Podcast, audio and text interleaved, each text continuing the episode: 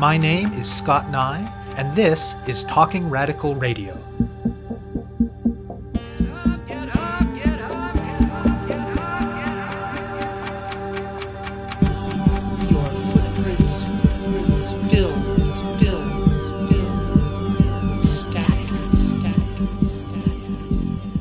The term two spirit is an indigenous word that was introduced in 1990 at the Native American LGBTQ International Gathering in Winnipeg. And it was brought to the gathering as a way to recenter Indigenous perspectives, worldviews, and knowledge around gender and sexuality. There were all kinds of terms that were non Indigenous that were used within the academy or within literature. That's the voice the of John Syliboy. He's today's guest on Talking Radical Radio. This show brings you grassroots voices from across Canada. We give you the chance to hear many different people who are involved in many different struggles, talk about what they're doing, how they're doing it, and why they're doing it, in the belief that such listening can strengthen all of our efforts to change the world. John Syliboy is Mi'kmaq, and he grew up as part of Eskasoni and Millbrook First Nations in Nova Scotia. When he was 20 years old, he had the opportunity to go to Costa Rica as part of a Canada World Youth Program. It was a tremendous experience. He learned a lot, and he found the culture there resonated in many ways with Mi'kmaq culture. He ended up doing an undergraduate degree in Costa Rica and spent 17 years living and working mostly there. One part of Syliboy's journey was that he began to come out as gay early during his time in Central America. He moved back to Mi'kma'ki, the territory of the Mi'kmaq people, in 2007 to become a policy analyst for the Atlantic Policy Congress of First Nations Chiefs Secretariat, and at that point he came out to his family and community. It was, he said, quote, a matter of confirmation rather than revelation, end quote, and his family was very supportive. Not long after that, he first encountered the term Two Spirit, which had origins in an international gathering of gay and lesbian indigenous people in Winnipeg in 1990.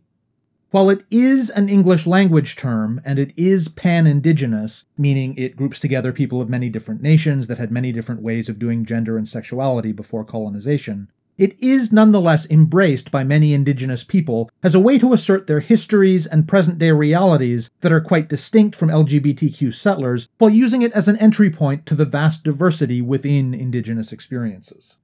It was a term that Syliboy actively took up and began using. Then, in 2010, a particular Mi'kmaq community experienced a number of people dying by suicide in a relatively short time, and four of the ten people who died were Two Spirit. Many indigenous communities experience tragically high rates of suicide connected to the ongoing traumas of colonization. In this context, Syliboy and his friend Tuma Young decided that they needed to take action, with an eye specifically to the ways in which colonization impacts Two Spirit people in their region. To do so, they began the process of founding an organization that eventually took on the name Wabanaki Two Spirit Alliance. And Wabanaki is a term that encompasses a number of indigenous peoples and their territories in northeastern North America.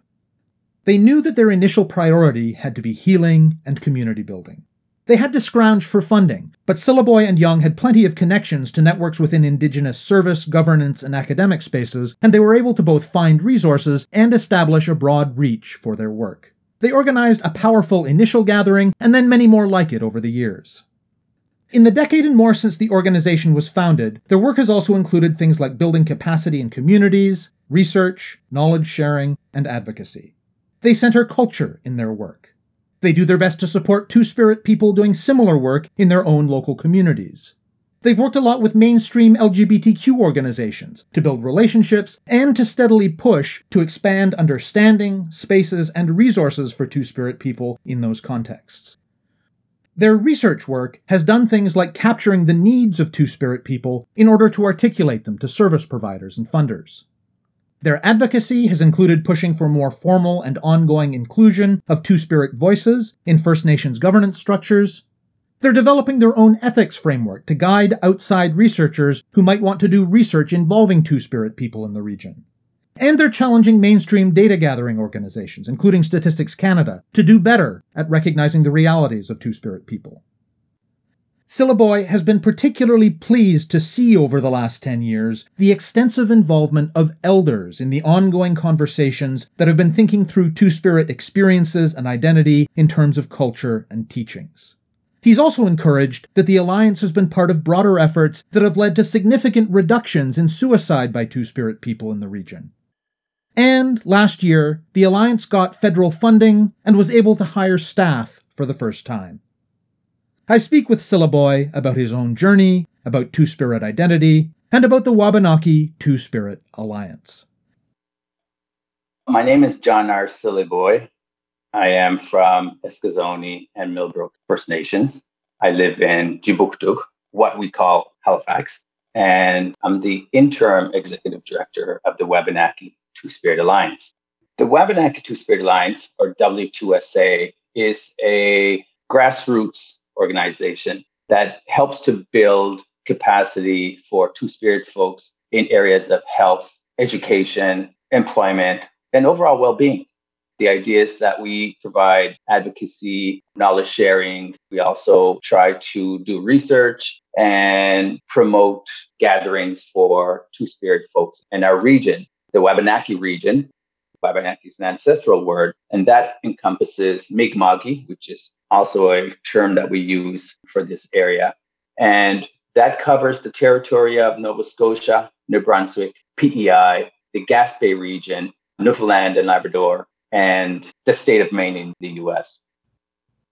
The family that I come from has been involved in activities that have to do with community well being, language preservation, and promotion.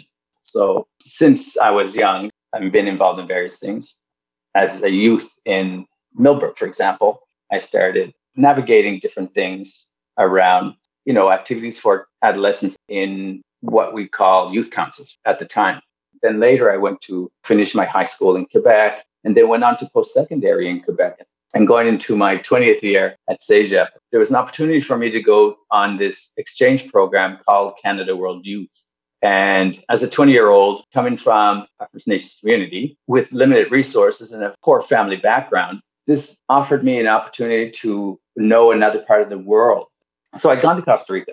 And that program really was an eye opening experience because then I started to learn more about environmental awareness and social development from an international perspective. And at the same time, learning Spanish. And I really connected to the culture because I looked at the cultural context of Costa Rica as very similar to Mi'kmaq. You know, how they're connected to family, their language, their traditions, and all this. I eventually did ditch my studies in Quebec and started university in Costa Rica. So I started it fresh.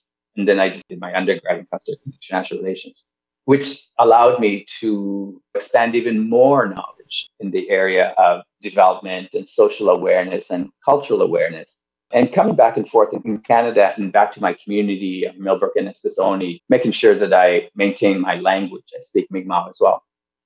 Then I ended up staying in Costa Rica for 17 years almost. But I eventually made my way back to Mi'kmaq or my ancestral territory here.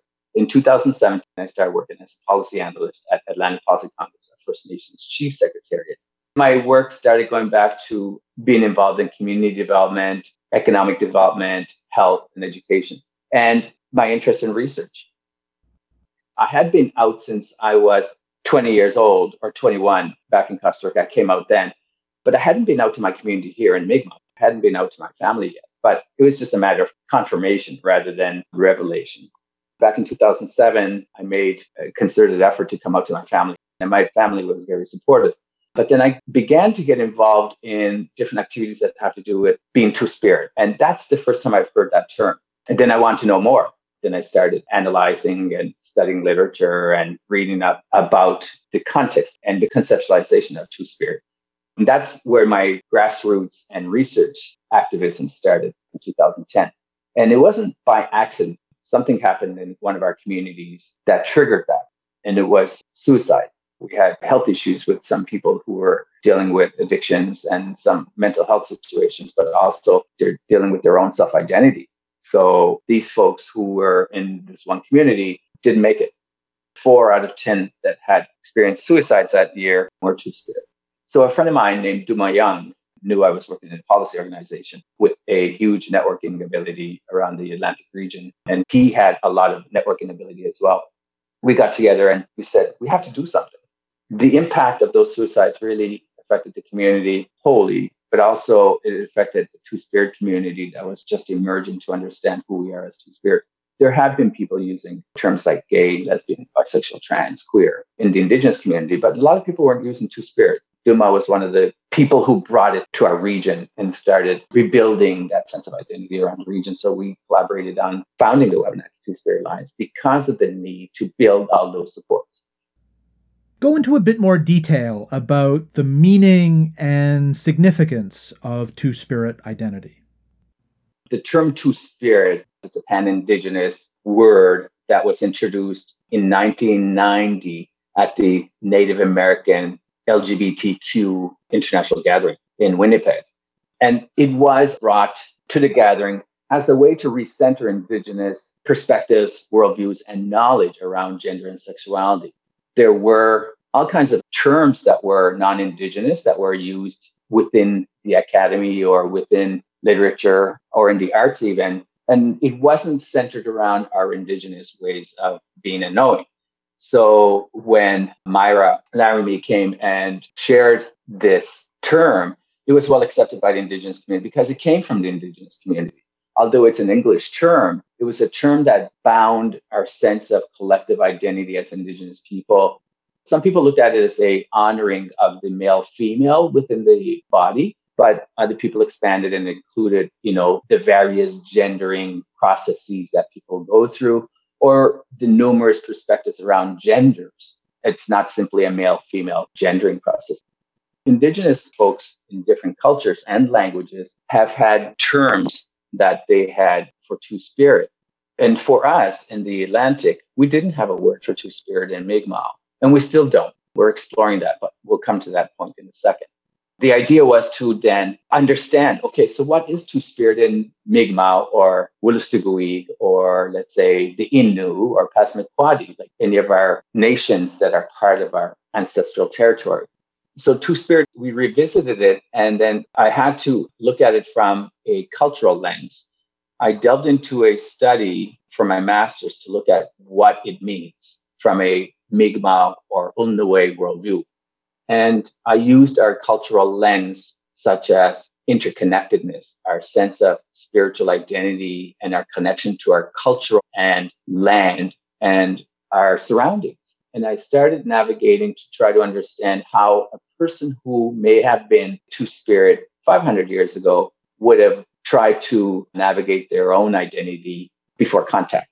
right? Because we didn't have these words. And if there were words, around the region, then they may have been eroded or tabooed into non-existence because of colonial impacts or Christianity and or just fallen out of use because language evolves.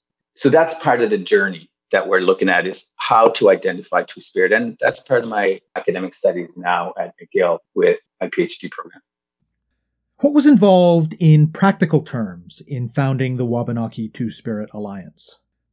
because we were so impacted, the first thing we had to do was to heal the people who were impacted by the loss of life. And Tuma had experience already as a person who attended the gatherings. The first international gathering that was held in the region was at Rexton, New Brunswick in 1995. And Tuma played a key role in that with other Two Spirit, Mi'kmaq, and Wolastoqiyik folks from the region. And they continue to maintain those friendships and those connections and networking with other two spirits across the region and nationally and internationally. So Tuma said, we're just going to have a gathering. And to do so, we needed funding. So Tuma being a professor and also working with various First Nations in the region. And I was working for the APC and we mustered enough money to bring people together. And then we also gained support by a research program back then, which provided a little bit of funding for us to ask the question if we we're interested in doing research around two spirit needs. And that's how we started. So we came up with this name and then we consolidated at the first regional gathering that took place at Liscombe Lodge in Nova Scotia in 2010. We had 50 people come. It was a four day ceremony where we had workshops cultural activities. We had a two spirit powwow. We had a series of other activities that were culturally bound to have people share our space. and to make sure that we provided them with supports with ceremony, smudging, sweating, with dance and music and drumming. All of these were part of the healing journey that we had. And it was quite powerful. And in one of the sessions, there were 50 people in a sharing circle sharing their experiences as two spirits. They talked about coming out, they talked about some of the challenges that they faced. And the common theme that emerged was that people during their process of coming out had dealt with it alone or dealt with it with family, but then they also had some distresses that had caused perhaps even suicide ideation or attempts to suicide. And that was extremely impactful on the group. And we had to address that right then. But then we also looked at it as a source of hope as well and a sense of resiliency. What kinds of activities has the Alliance engaged in over the decade plus since then? We didn't have any money. So we had the resources of knowledge, we had the resources of people, we had the resources of language and culture. With those elements and with our leadership, we started developing proposals. The proposals were mainly at first for gatherings. The immediate need in the first two settings was to build capacity around ASIST training for suicide prevention for our youth and for our folks who may be impacted by suicide and correlated problems or issues with addictions, for example, with mental health. So we needed to look for those resources first, and we found funding through various initiatives that exist around the region. And with that, we started having the gatherings as workshops and knowledge sharing places. So that was the first part. Then later, we started looking at okay, so who can do drumming workshops? Who can do beading workshops? Who can do workshops around doing regalia? You know, different things that have to do with cultural preservation and resurgence, because there are a lot of traditions that were preventing two spirits from being in their circles and in their ceremonies. So we had to do a lot of workshop and cultural awareness around our First Nation communities, but also outside of the First Nation communities within the mainstream populations in the urban centers, for example. So part of the process that we've been doing for the last 10 years plus is relationship building. We're founded on the model of treaty and treaty education and treaty relations. We follow the peace and friendship ideology where we have to work together to make things happen. For you to be better and for me to be better, we have to collaborate. So that's what we did. We started approaching all these organizations like the Youth Project, like Halifax Pride, like New Glasgow's Pride, places in Newfoundland and Labrador with the friendship centers, with all of the organizations that have to do with Indigenous tribal services we went out and made probably 20 or 30 presentations per year to different organizations to express who we are and what we can do to collaborate and then partner into developing projects and to build supports for two spirit folks around the region. Just last year we finally applied for funding through the federal ministry for women and gender equality and we were successful. So that was a game changer. That allowed us to expand and even hire people for the first time Let's talk in a little more detail about just a couple of the areas of the Alliance's work. What has your knowledge sharing involved, and why is it an important part of what you do? In our early days of research, we saw that there was hardly any knowledge around Two Spirit around our region. So we had to really dig to understand what's going on with Two Spirit folks. Even at the national level, the amount of data around wellness and well being and mental health and addictions around Two Spirit folks is very low. So we're slowly changing that because we're trying to address those issues. So that's one part of the knowledge sharing part is to let people know, hey, we're here to collaborate on research. We're here to collaborate on sharing who we are to your organizations because they're allies, they're peer organizations, and they have a deep interest to know more about how they could also provide better services to two spirit folks. So that was part of the knowledge sharing. Then, as we got better at the research process, we then started to capture more specific needs. For example, the trans two spirit community had shared their experiences with the barriers they face, not only in getting proper assessment and treatment and support, but also follow up treatment after the fact. We're not a service providing organization. We provide, let's say, how to navigate the system. We carry people through the process and we help them at the other end. And we also provide supports to the organizations that do receive them because they would need more cultural sensitivity and safety training around Indigenous issues and trans and two spirit issues. One of the things we did last year was to do a COVID response survey, and we learned quite detailed information around the impacts of COVID. We repeated the survey a year later, and then we managed to submit a manuscript for publication based on that study. But also, our report is coming out in a week or so that outlines some of those issues that we found, and some of the data that came from that is influential in helping us determine okay what direction we can take this to our peer support networks but also to our folks within the indigenous community and then for ourselves as an alliance in gearing our organization towards priorities that are specific for trans support our peer organizations around the region are very supportive in receiving information from us they're ready to shift their services to better acquaint to the needs of the two-spirit community an example of that would be in the 10 years that we've been building our relations with the mainstream 2S LGBTQIA plus community. Halifax Pride has come a long way.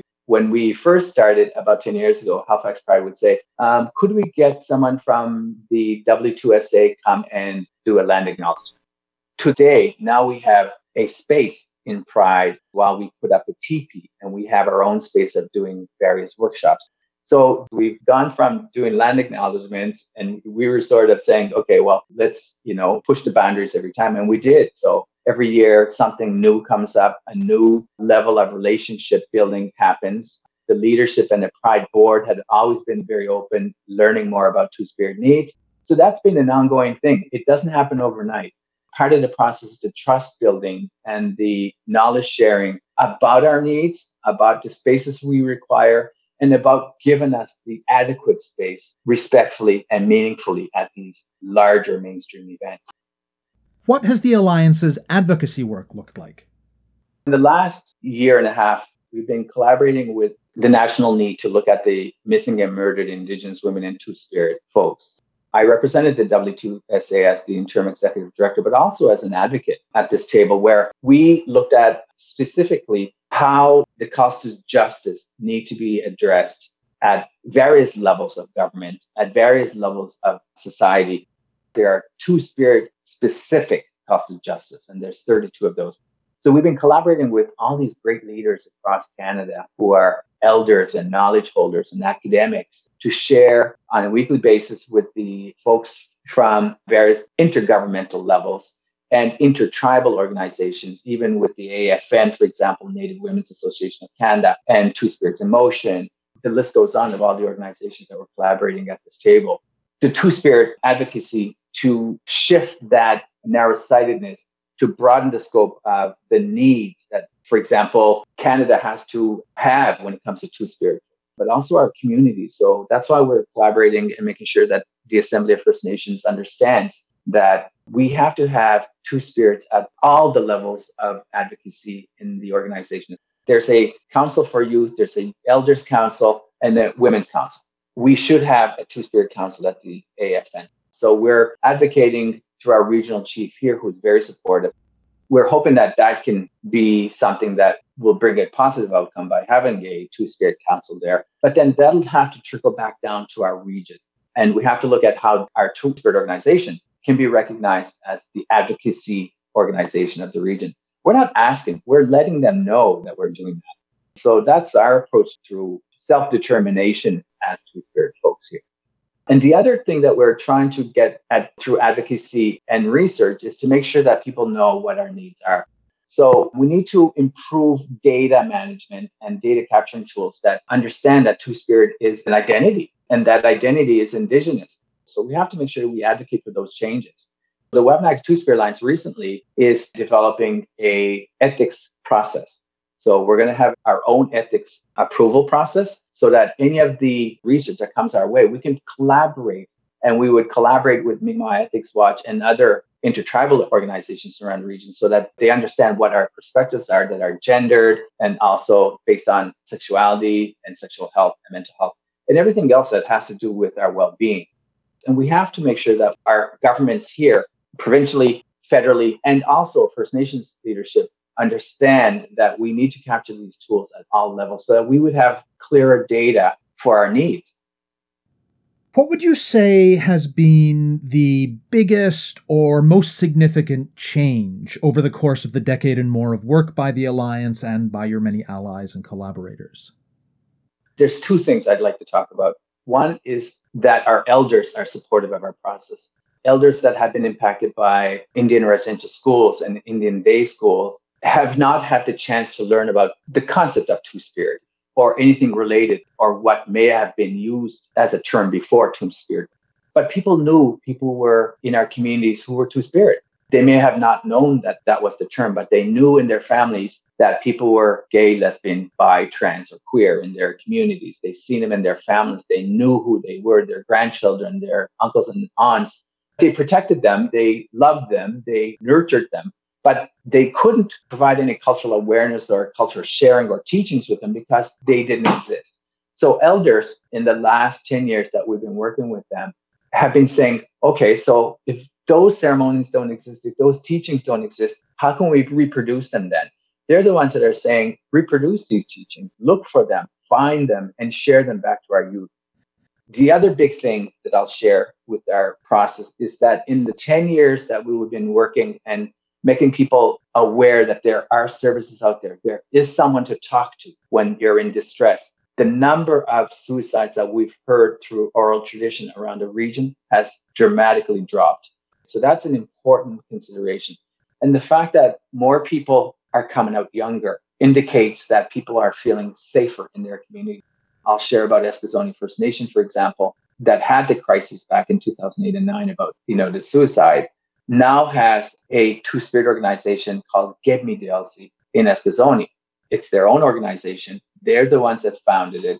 They had a pride activity in their community. They have, you know, a two spirit powwow. They do all kinds of things that are wonderful for people to be seen, felt, and acknowledged in our community. So those are huge things.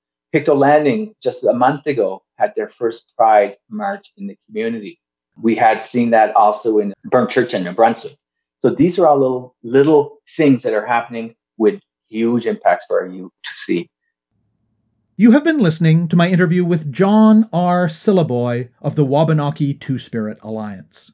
To learn more about the organization, go to w2sa.ca. That's W numeral 2sa.ca.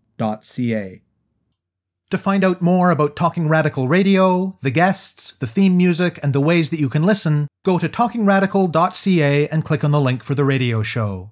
On the site, you can sign up for email updates or follow us on Facebook, Twitter, iTunes, SoundCloud, and other platforms. I'm Scott Neigh, a writer and media producer based in Hamilton, Ontario, and the author of two books of Canadian history told through the stories of activists, published by Fernwood Publishing.